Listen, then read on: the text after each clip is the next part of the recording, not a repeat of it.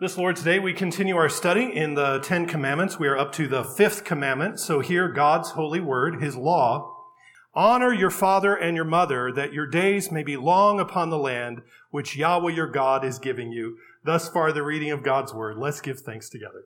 Father, we thank you for your word and we thank you for your holy law. We pray that by your Holy Spirit, you would empower us and strengthen us and encourage us to obey it, to keep it, to love it, to make it part of our, our, our identity in our bones and in our heart and in our minds all the time. We ask you as we meditate on these things now that you would illumine our minds by your Holy Spirit, that all the ways that we need to obey this might come to mind and we might make corrections where necessary. We pray this in Jesus' name. Amen. Amen. What would you say is the key to long life and health and happiness? What, what's the trick? What's your secret? Is it the perfect diet? Do you, do you have a, do you have a idea of what that looks like? Is it a healthy exercise regimen? What is it? Is it lots of sunshine and fresh air free from pollution? Is it access to affordable and uh, easily obtained health care? Maybe, maybe the key or the secret to long life is abstaining from certain things. Maybe abstaining from alcohol or abstaining from tobacco. And that is what's going to guarantee you many years. Tips and secrets to a long and healthy life populate the covers of the magazines of uh, the grocery store checkout lines and, and the clickbait articles on the internet all have these wonderful things that you can take or do or change in your life to have a long and healthy life. These solutions promise longevity if only you eat the right things, do the right exercises, buy the right crystal or whatever, and avoid other things. But here's what we all need to know. The Lord never makes those promises. He never says that diet and exercise guarantee a long and healthy and happy life. These may be things you enjoy. They may make you feel really good or help you to avoid certain complications. They may even be very wise. But God hasn't built specific promises into them. There is one thing that God says will ordinarily give you long and happy years, and that is obedience to the fifth commandment. God says, honor your father and your mother, and your days will be long, and it will be well with you in the land that I give you. That's the one thing that God said will give us many years, but it's the one thing that never makes the cover of any magazine. It isn't emblazoned on any motivational posters. They don't print it on the cups at Chipotle or the cups at Starbucks. And yet, among all of our efforts to have long and happy lives, this is the one thing that deserves our highest attention. And we need to hear it and we need to learn it and get it into ourselves and understand what it means to honor our father and mother. This is the commandment that comes with a promise. And if we want the blessings of the promise, we must submit to and obey the commandment. As we've been studying these 10 law words that God gave to Israel, I've made references here and there to the book of Deuteronomy. And why is that? Let's remember what uh, the, the narrative of the history is. God gave his law to his people at Mount Sinai in the time of the generation that came out of Egypt. But that generation died in the wilderness because of their unbelief. So before it was time to go take the land of promise 40 years later, Moses rehearsed the law to the new generation and preached a series of sermons on it, elaborating on God's law. And that those sermons on God's law to that second generation is called the book of Deuteronomy. If we had weeks and weeks and weeks to spend on each law, we'd spend one week looking at Exodus, and we probably spend five weeks looking at Deuteronomy and the application and the case law of each commandment. But in the interest of keeping it moving, I can only dip here and there in Deuteronomy where we can to provide further illumination. And the fifth commandment is another place where Moses states the law one way from God in Exodus, and then he elaborates on it way over in Deuteronomy. He elaborates on it further. So in Exodus, he says, Honor your father and mother that your days may be long upon the land which Yahweh your God is giving you. That's the commandment in Exodus. But then in Deuteronomy, after 40 years of dealing with disobedient, rebellious people, and now having the opportunity to communicate the law once again to their children, he adds a few things. Over in Deuteronomy 5, he says, Honor your father and mother as Yahweh your God has commanded you. He adds this to it, that, that this is God giving this authority. God is issuing this commandment, and He's the one giving the authority to mother and father. Their authority is an extension of His authority. And then Moses goes on to say in Deuteronomy, that your days may be long and that it may be well with you in the land which Yahweh your God is giving you. So there's an emphasis on not only many days, not only an emphasis on endurance and long days, but on prosperity and blessing and joy in those days. Those are going to be good days, not just long days, but good days. Many years are not a blessing if they're years of futility, if they're years of pain, if they're years of suffering. But the promise in Deuteronomy, when this commandment comes the second time, is not only that there will be many days to those who keep this commandment, but fruitful days, good days, happy days. We're going to come back to Deuteronomy in just a moment, but to set an outline for our study today, I want to look at this commandment in three parts, and I want to look at three sections. First of all, what does it mean to honor? Who is my mother and my father? And what is this promise about the land or the ground where we're to be blessed? Uh, what is that referring to? First of all, what does it mean to honor? The commandment says, honor your father and your mother. The word honor at root in the original language, in the Hebrew, the word honor is heavy. And used as a verb, it means to make heavy. The same word is translated other places as glorify.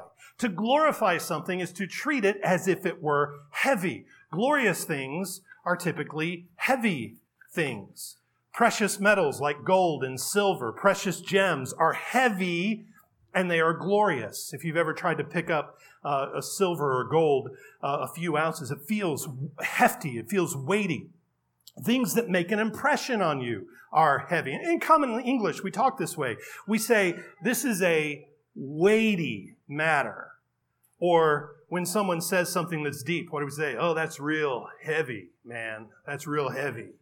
A person who is important has weight. Or if they're silly or irrelevant, we say they're a lightweight, right? Something that's trivial or superficial is light, but things that are glorious are heavy. So to honor something in biblical language is to make it heavy or to treat it as heavy.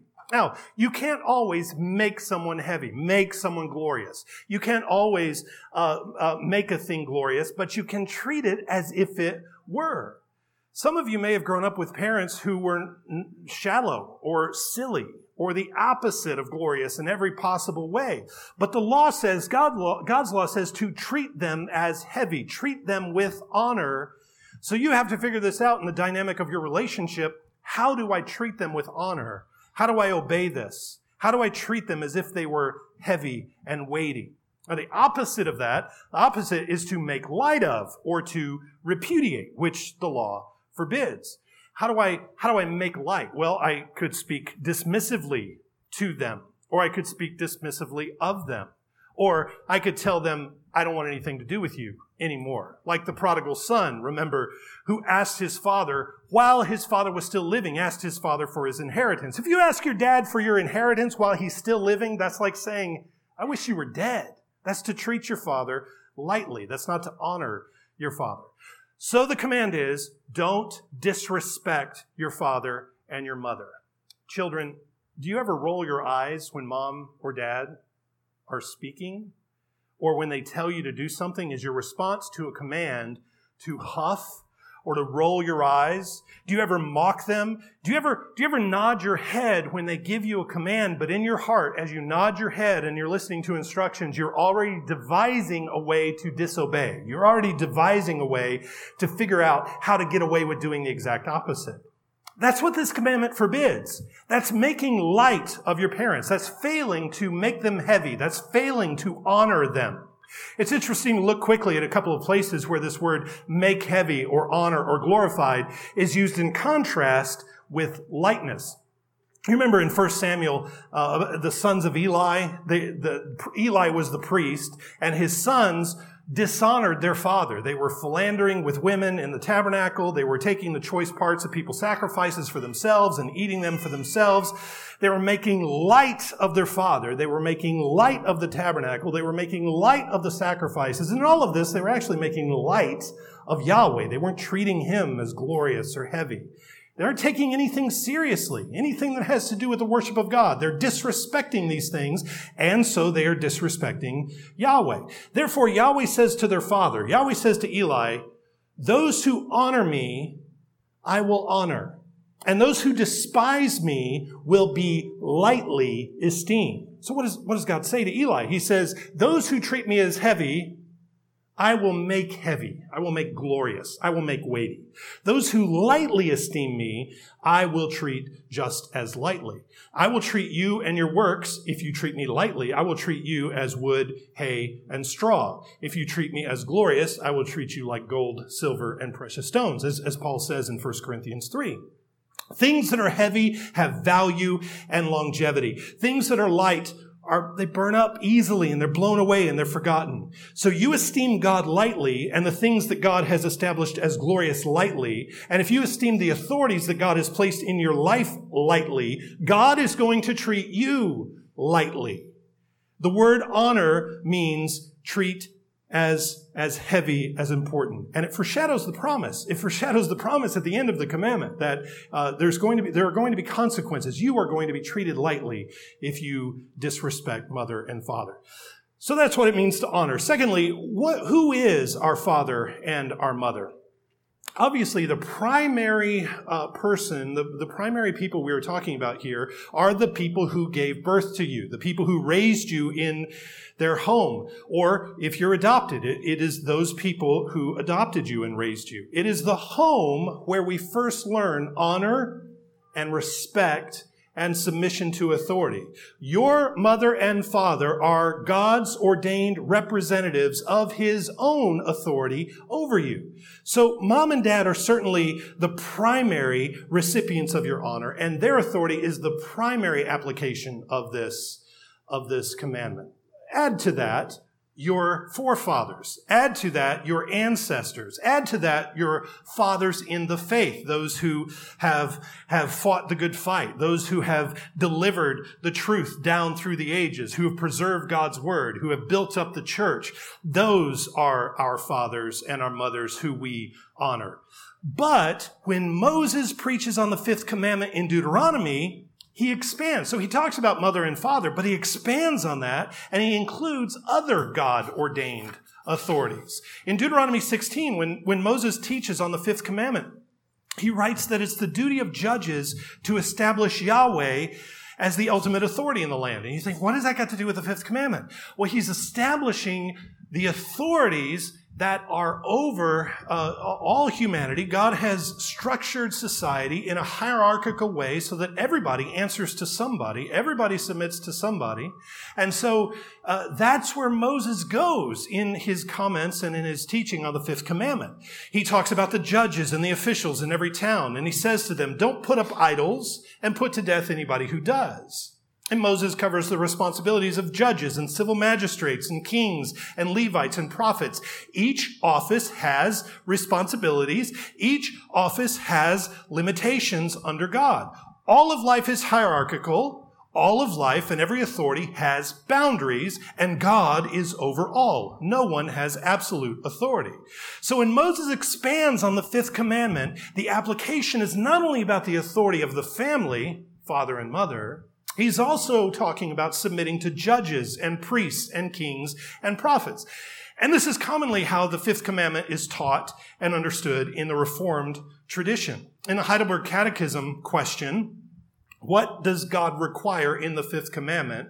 The answer is, listen closely, what does God require in the fifth commandment? That I show all honor, love, and faithfulness to my father and mother. We got that. And to all those in authority over me, submit myself with due obedience to their good instruction and discipline, and also have patience with their weaknesses and shortcomings, since it is God's will to govern us by their hand. The Heidelberg Catechism is just consistent with Moses' teaching on the fifth commandment. In Deuteronomy 17, Moses talks about how you receive the judgment of a judge or a court. Moses says if a matter is too difficult to sort out between two parties, take it to the priest, to the Levites, to the elders, the judge. State your case and they will pronounce a judgment.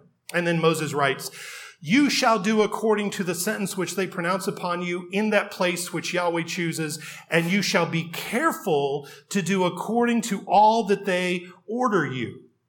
Obeying the verdict of a lawful court or obeying the decision of a judge or magistrate is obedience to the fifth commandment according to Moses. And then he says, if you rise up and you rebel against the court's judgment, you're to be put to death. If, if you have the opportunity to appeal, you appeal. Appeal is not rebellion. A request for justice, a request for a hearing, a request for mercy is not rebellion. That's taking the opportunity that the law provides for you. But once the matter is settled and final, God's word says, obey and follow and submit to the decision.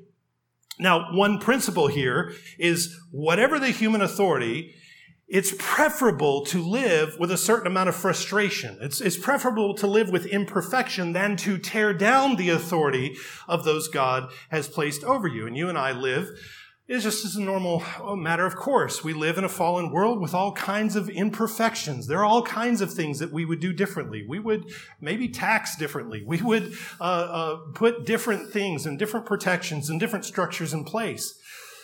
But obedience to the fifth commandment and recalling all of the applications of the fifth commandment in Deuteronomy uh, are all pointing in a, in a very anti-revolutionary direction. The fifth commandment is anti-revolutionary. You can put up with a lot of injustice, just like Jesus did, but if you get rid of human government altogether, you find yourself in a situation that's far worse. There's no justice at all in anarchy.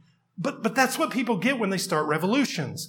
Toppling a bad guy or toppling a government you disagree with and running things your way means nothing if your children are starving and your wife has been murdered and your house is burnt to the ground. That's what you get when you rebel against authority and you are, are revolting and you are um, seeking anarchy and the teardown of, of all structures. The alternative to revolution is reformation. Reformation is trust in gradual transformation. Like John read this morning about the, about the mustard seed. That's how the, that's how the kingdom grows. It starts out small and gradual and cumulative and, and, and, uh, and persistent ways. The, the kingdom grows to fill the whole earth. Like leaven uh, is another typical biblical image. So even if a court or a legislative body makes a decision you know is wrong, you live with it while you seek peaceful change. What's the alternative? Well, the alternative is anarchy. But the Bible often we, shows us, we see that social change comes through the submission of God's people to situations that are not altogether just or fair, like Jacob submitting to Laban, like Joseph in Egypt, like Daniel in uh, Babylon. Unlike Mordecai in Esther, all of the bad stuff in Esther happens after Mordecai uh, doesn't honor the authority that God placed over him. So, Moses' commentary on the fifth commandment starts there and says, submit to the courts. And then, and then Moses, under the heading of the fifth commandment, he's still talking about the fifth commandment. Then he moves to the duties and responsibilities of the king. The king is not at the top of the food chain. The king is not the highest authority. The king submits to God. And there are things the king cannot do.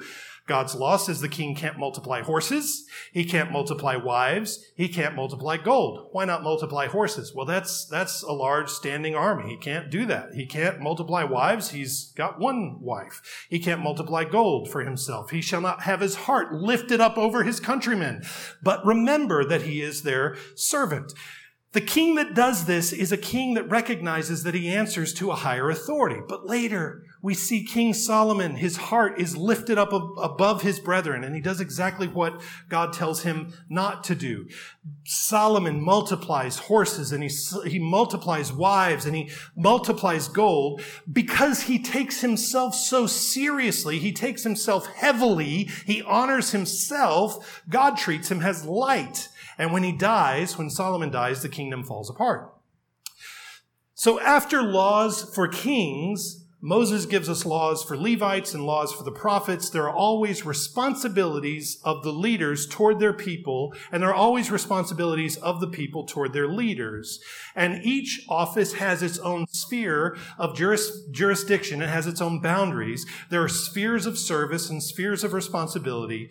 And the king must listen to the priest, just as Saul must listen to uh, Samuel, just as David had to listen to Nathan. Sometimes the priest does the king's bidding, as when Hilkiah does Josiah's bidding. There are spheres and they each have duties and they each recognize and love each other's duties. And again, all of this instruction is under the heading of the fifth commandment over in Deuteronomy. How do we apply this to our situation? How do we apply this to our context? And all my cards are on the table. You understand I'm covering God's law now because we so desperately need to understand the framework and the basis for a stable society, for an orderly society. And you and I are living in a curious situation, historically speaking. We're living in a very strange situation where we don't have kings, we don't have lords, we don't, we don't have an emperor. In our context in the United States, we have a constitution. We have a covenant an agreement that guides our life together. And it sets the boundaries and the limitations on our central government. We also have state constitutions as well that do the same on a more local level. But we don't elect kings. We, we're not subjects. We're citizens. And we don't elect kings. We elect men and women whose job it is to uphold the Constitution. The Constitution is the supreme law of the land, and the people we elect are the protectors of that. They take an oath to uphold the Constitution. So for us, obedience to our forefathers and obedience to the authority that God has ordained over us means keeping the covenant that we, the people, have made together. And where those who have been elected to uphold the Constitution have broken their oath, they have broken their vow, and they violate the contract, they have broken covenant. Proper loyalty then is expressed to the covenant and not the covenant breaker. If they cross jurisdictional boundaries, if they take on for themselves authority that hasn't been given to them by God, if their edicts go against what God has commanded us to do, then we keep the fifth commandment by honoring the covenant and submitting to God. You, you understand the beef that the colonies had in 1776, the beef that the colonies had with King George was that he broke covenant. Not that he was a king, not that he was across the ocean. He broke covenant. And they declared their independence from a covenant breaker. And, and that's why that was not a revolutionary war. We never call it, shouldn't call it a revolutionary war. It's a war for independence. It was a war for independence from a covenant breaker. Now, we must understand obedience to the fifth commandment doesn't mean doing whatever anybody tells you to do. God has ordered the world under authorities who have jurisdictions and boundaries. God has organized the family with its own authority and with its own boundaries. God has organized the church with its own authority and with its own boundaries. God has organized the state with its own authorities and boundaries. A child doesn't have to honor every father but he must honor his own father, right? And there are limits to what his father can require. You cannot require your son to steal. You cannot require your son to murder. You cannot require your son to blaspheme. There are limits on all human authority. Every sphere of authority has its limits. I'm your pastor, but I cannot require you to buy 2% milk. I can't do it. If I wanted to, I, why would I want to? I can't require you to buy 2% milk. I can't tell you that you have to drive a Ford. I can't, I can't tell you that you have to root for NC State basketball. And why would I? But there it is. I can't tell you that you're required to do that. And if I do that, your job and your, your, your responsibility is to tell me, get in your lane. You're not, you're not the authority here. You tell me, I think you've lost your mind and go jump in a lake. If you want to say that, because those things are not in my jurisdiction. If a five year old tells you to wear a blue shirt, you're free to ignore it. You don't have to listen because he doesn't have any authority. If the mailman tells you to take your vitamins, I mean, you you can listen or not. He has no authority. So, again, when a county commissioner says you can't take communion and worship, for example, well, you know what to do. When the Supreme Court rules that church is less important than casinos, as they did this past week, well, disregard and tell them to stay in their lane. So who is my father and my mother? The way Moses interprets it is all God ordained authorities, understanding that they're all under God and there are bounds and there are limits on their authority. Now, what is the land? Very quickly. What is the land and what is this promise of long life on the land or in the land? In the Old Covenant, all of the promises, there are so many promises tied to life in the land of Canaan, in the promised land. Before they go into the land, God points to them the boundaries. He says it's from the Mediterranean Sea to the river. It's to the mountains to the north and the wilderness of Zin to the south. These are the boundaries of the promised land. And within this land of promise, which is a land flowing with milk and honey, it's a land of great bounty. It's the house of bread. This is a place where you're going to thrive. If you leave this land, I don't have any promises for you. Don't go down to Egypt. Don't go looking other places for blessing. Here is your environment of blessing. And so long as you are faithful to me, I will keep you alive and I will bless you in the land of promise. If you leave the land, you perish.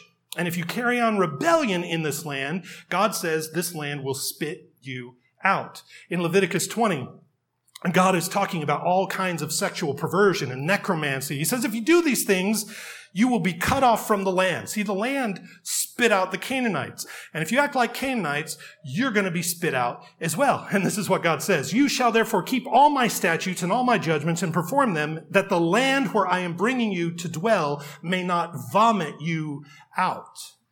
Well, you see, that's the opposite outcome of the promise that God makes in the fifth commandment. In the fifth commandment, he says, you will dwell in the land. You will be blessed in the land. If you honor God's authorities, the land will be a blessing to you. But if you dishonor them, the land will vomit you out.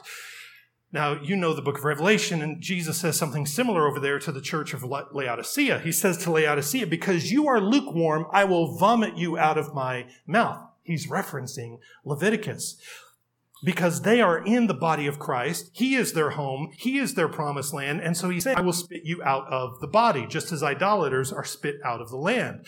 Because now Christ is our environment. Christ is the location of our blessing. It's not a geographic region any longer, but our blessing is in Christ. In fact, if you want to look at it this way, the entire world has been opened up as our promised land. Jesus sets us up, just as he set Joshua up and said, here are the boundaries. Jesus sets us up in Acts 1 8, and he says, You'll be witnesses to me in Jerusalem, Judea and Samaria, and to the uttermost part of the earth. This is your promised land. This is the arena of my blessing to you. All of creation is the environment of God's life-giving, hope-giving, flourishing blessing to you. And all of life is yours. Life in full is yours if you obey.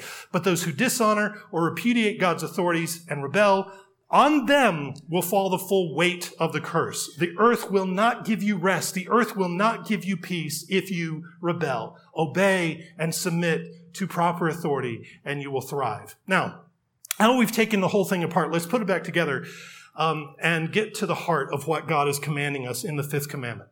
This commandment goes right to the center, right to the heart of, of our rebellious attitudes toward God. Man's great sin is rebellion against God. But we don't see God. So how do we rebel against him? The way that God makes himself present to us and the way that he makes his authority visible to us is through his appointed representatives, through human authorities, magistrates, church officers, parents. Our rebellion against God primarily takes form as rebellion against authority first. That's, that's who we get mad at first. When we get mad at God's authority, we typically are getting mad at his human representatives. If you ask somebody, no, I'm not mad at God. I don't even think about God if he exists. I don't, I don't think about that. Well, you might follow up. What do you think about your parents? Oh, my parents. Well, I hate them. How do you feel about the church? Well, I used to go, but I got tired of people telling me what to do. Nobody tells me what to do. Okay. You hate God then. You see, all of our rebellion against human authority is rebellion against God. If they hate authority, it's because they hate God. And the result is strife and unrest and turmoil, and we are living out the curse. We are living out this disorder because of our disorderly live. That's, that's the first thing. This points us to blessing in, in, uh, uh, in following created hierarchies of authority. The secondly, the Bible shows us that societal transformation comes through reformation, not rebellion. How do you change a situation if you don't like it?